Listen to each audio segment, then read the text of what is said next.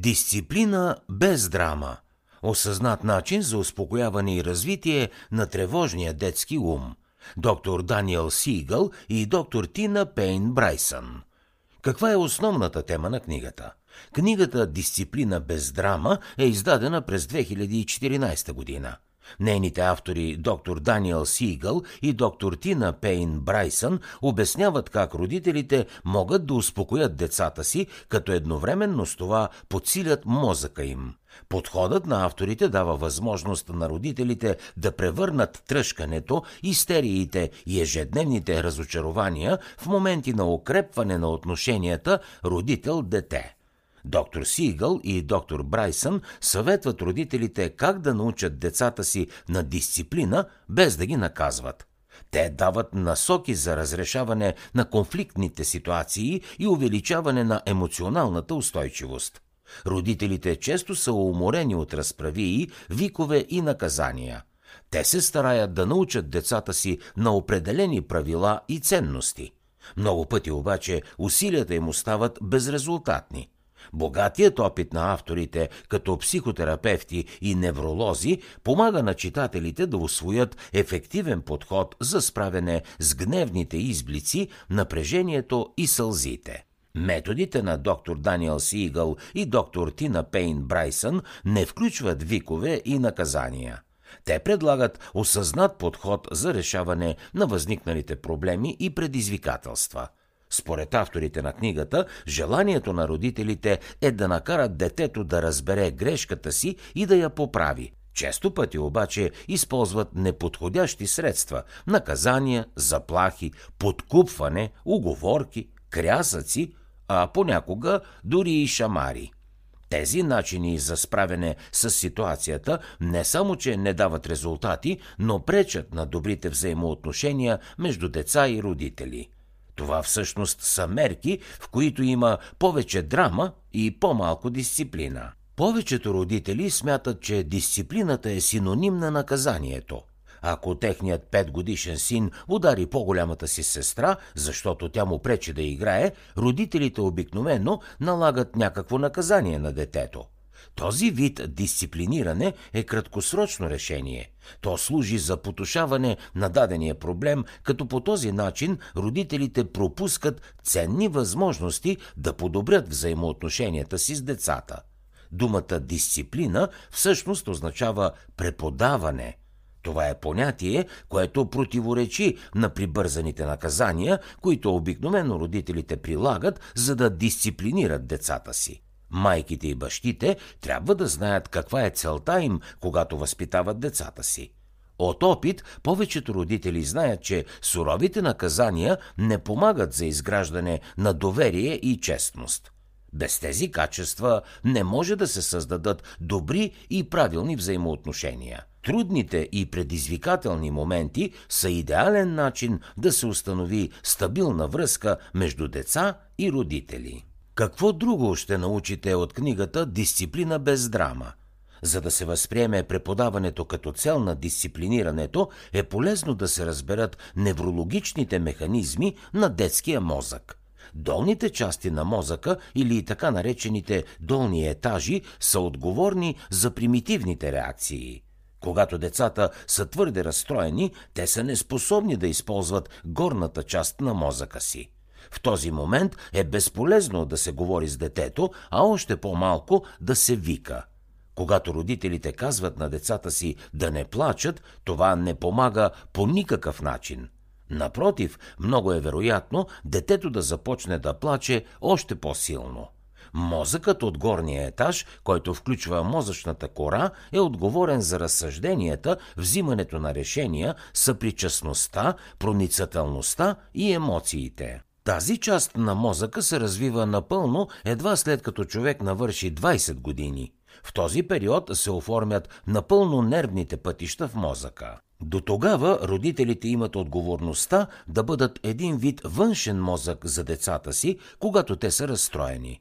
Поставянето на подходящи граници е важна част от тази отговорност – всичко обаче, което майките и бащите правят, трябва да бъде с много любов и много нежност. Доктор Даниел Сигъл и доктор Тина Пейн Брайсън смятат, че начинът да се успокои едно дете е като първо родителите се свържат емоционално с него. Това кара децата да се чувстват сигурни и в безопасност. Например, може да го докоснат, да го вдигнат на ръце или да го прегърнат. Изразяването на разбиране и любов помага на детето да се успокои – за да се свържат с децата си, родителите трябва да изпълнят три стъпки. Първо, да се уверят, че реагират спокойно. Второ, да разберат защо детето им се държи по този начин. И трето, да научат детето си на ценен урок в дадената ситуация. След като детето се почувства по-добре, за родителя е много по-лесно да използва неговия мозък от горния етаж и заедно да решат проблема. Този подход, наречен свързване и пренасочване, постига две цели – формиране на външно поведение и изграждане на вътрешни умения за регулиране на реакциите и емоциите. Понякога обезпокоените родители реагират спонтанно, когато децата им са разстроени. Но и родителите са хора. Много често техните усилия изглеждат като провал. Методите на доктор Даниел Сигъл и доктор Тина Брайсън за дисциплиниране имат множество ползи. Успокоение на детето, укрепване на взаимоотношенията между родители и деца, изграждане на правилен подход към трудните ситуации и други. В дългосрочен план децата стават способни да регулират собствените си емоции, да взимат по-добри решения, да бъдат по-съпричастни и отговорни към другите – Родителите, които използват подходите, описани в тази книга, са по-щастливи и по-спокойни. Дисциплина без драма дава насоки на майките и бащите как осъзнато да работят за справяне с проблемите. По този начин не само се решават определени конфликти, но се помага на децата да изградят социални и емоционални умения, необходими за цял живот. Родителите трябва внимателно да обмислят решенията си, свързани с дисциплинирането на децата. Колкото по-лошо е поведението на детето, толкова повече то се нуждае от връзка с родителите си. В даден момент майките и бащите бързо налагат наказание, за да сложат край на хаоса. Ако родителите се научат да правят пауза преди да вземат решението, това ще улесни процеса на дисциплинирането. Решенията не трябва да са прибързани и спонтанни. Всяко действие е добре да бъде премислено, а реакциите разумни. Статия на вестник Нью Йорк Таймс от септември 2018 дава съвети на родители, които крещят на децата си. Доктор Алан Каздин, професор по психология и детска психиатрия в Йейл, посочва, че целта на родителите, които крещят, е да освободят напрежението, което самите те изпитват. Въпреки, че това може да е разбираемо, в никакъв случай не помага на детето в дългосрочен план. Доктор Алън Каздин смята, че когато родителите искат да научат децата на позитивно поведение, дисциплинираният метод също трябва да бъде позитивен.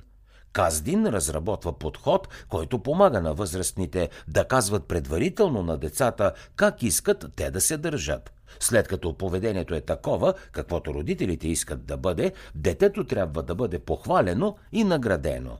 Доктор Алан Каздин казва, че изграждането на здравословни и продуктивни навици е толкова лесно, колкото и събуването на обувки.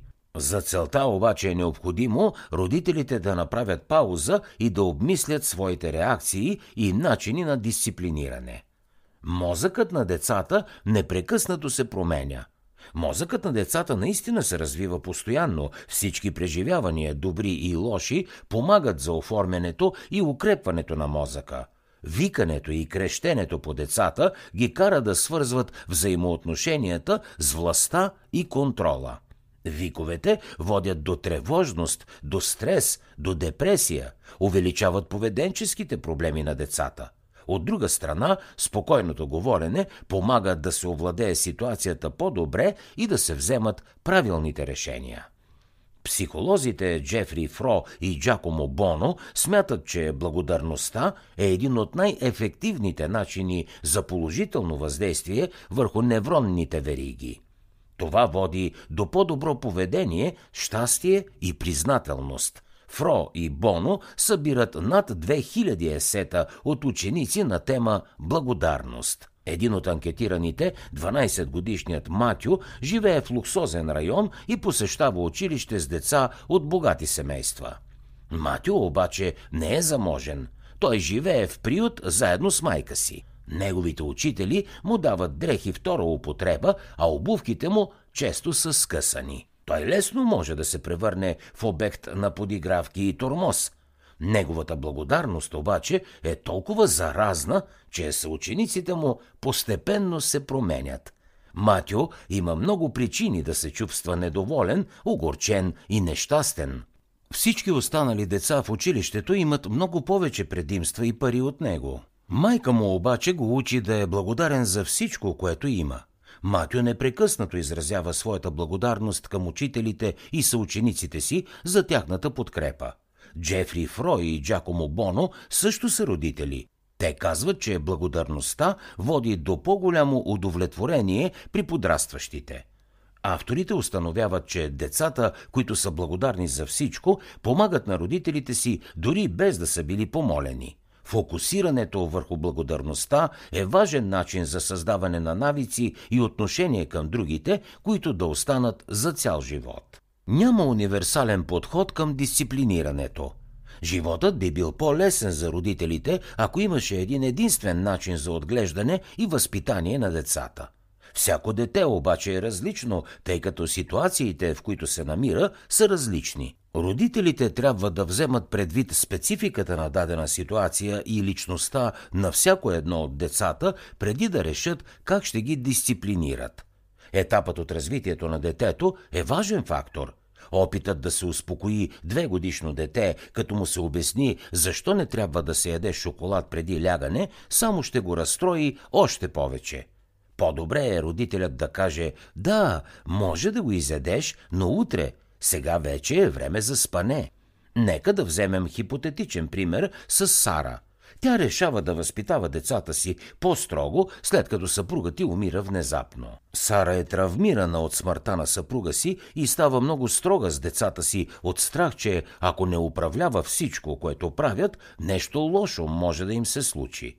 Сара знае, че това не е ефективен метод за дисциплиниране, но не може да спре да се държи по този начин – много родители стават прекалено строги с децата си след преживени травми или трудности.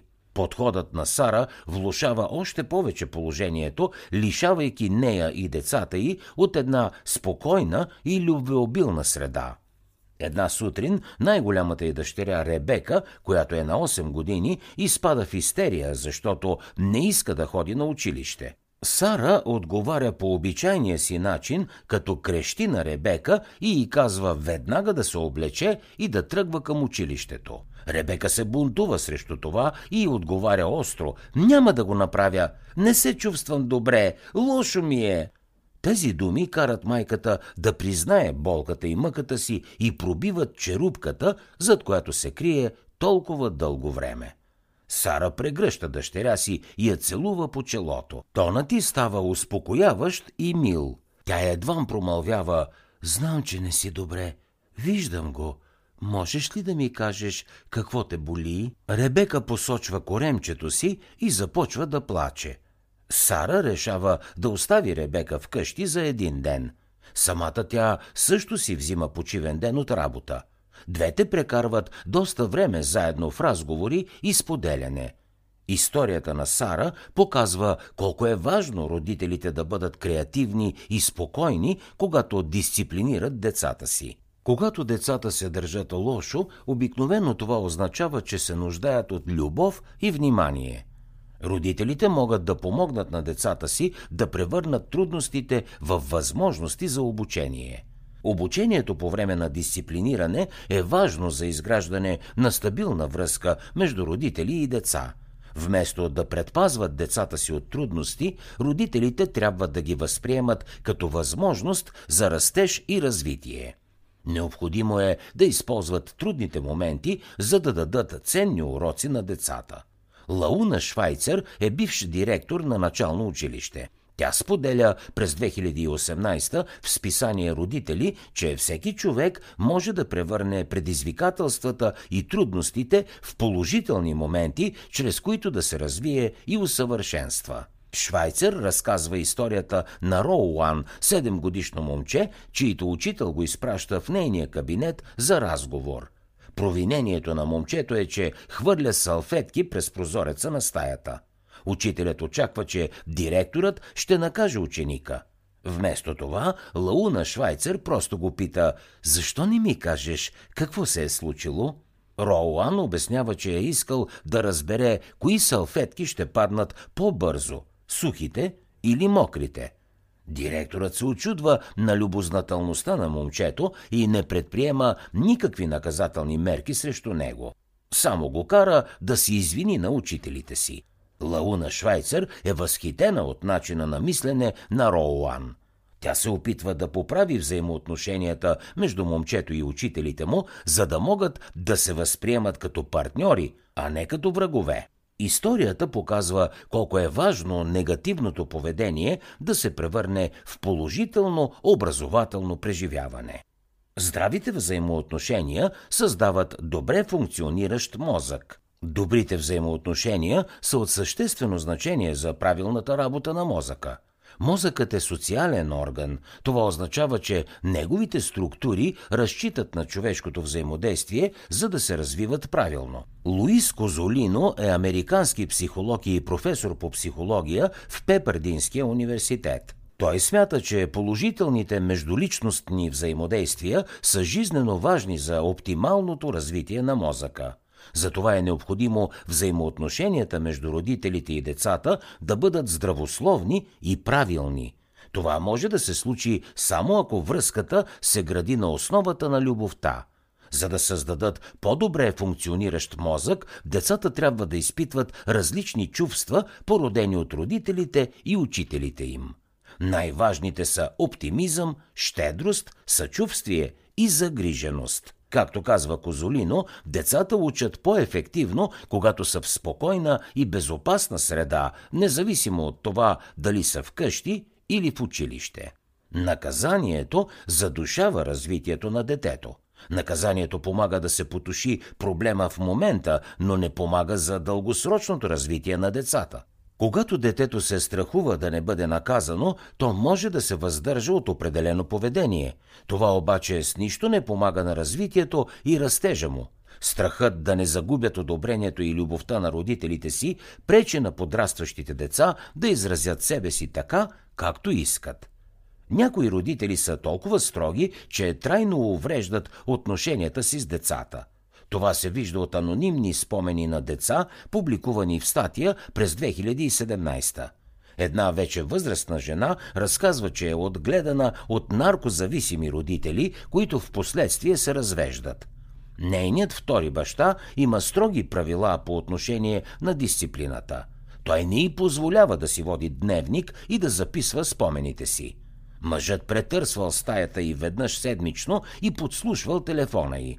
В крайна сметка, момичето напуска дома си на 16 годишна възраст и не иска да се върне при семейството си. Това действие може да е крайно, но показва как контролиращият подход на родителите може да доведе до окончателно прекъсване на връзката родител-дете. Такъв авторитаризъм кара децата да се чувстват така, сякаш не могат да се доверят на родителите си достатъчно, за да споделят какво наистина се случва в живота им. Кратка биографична справка за авторите. Доктор Даниел Сигъл е роден на 2 септември 1957 в САЩ. Той е завършил медицинското училище в Харвард, Преподава клинична психиатрия в Калифорнийския университет, медицински факултет в Лос-Анджелис. Доктор Сигъл е автор и на няколко други успешни книги за родители – техники за познаване на ума, родителството отвътре навън, как да развием потенциала на детския мозък и други. Доктор Тина Пейн Брайсън е педиатър и психотерапевт, както и консултант по отглеждане и възпитание на децата. Има докторска степен от Южно-Калифорнийския университет. Съавтор е заедно с доктор Даниел Сигъл на няколко книги. Бестселъри са станали всички. доктор Тина Пейн Брайсън казва, че най-важната част от нейната биография е това, че е майка на три момчета. За да чуете още резюмета на световни бестселери, свалете си приложението Бързи книги безплатно още сега.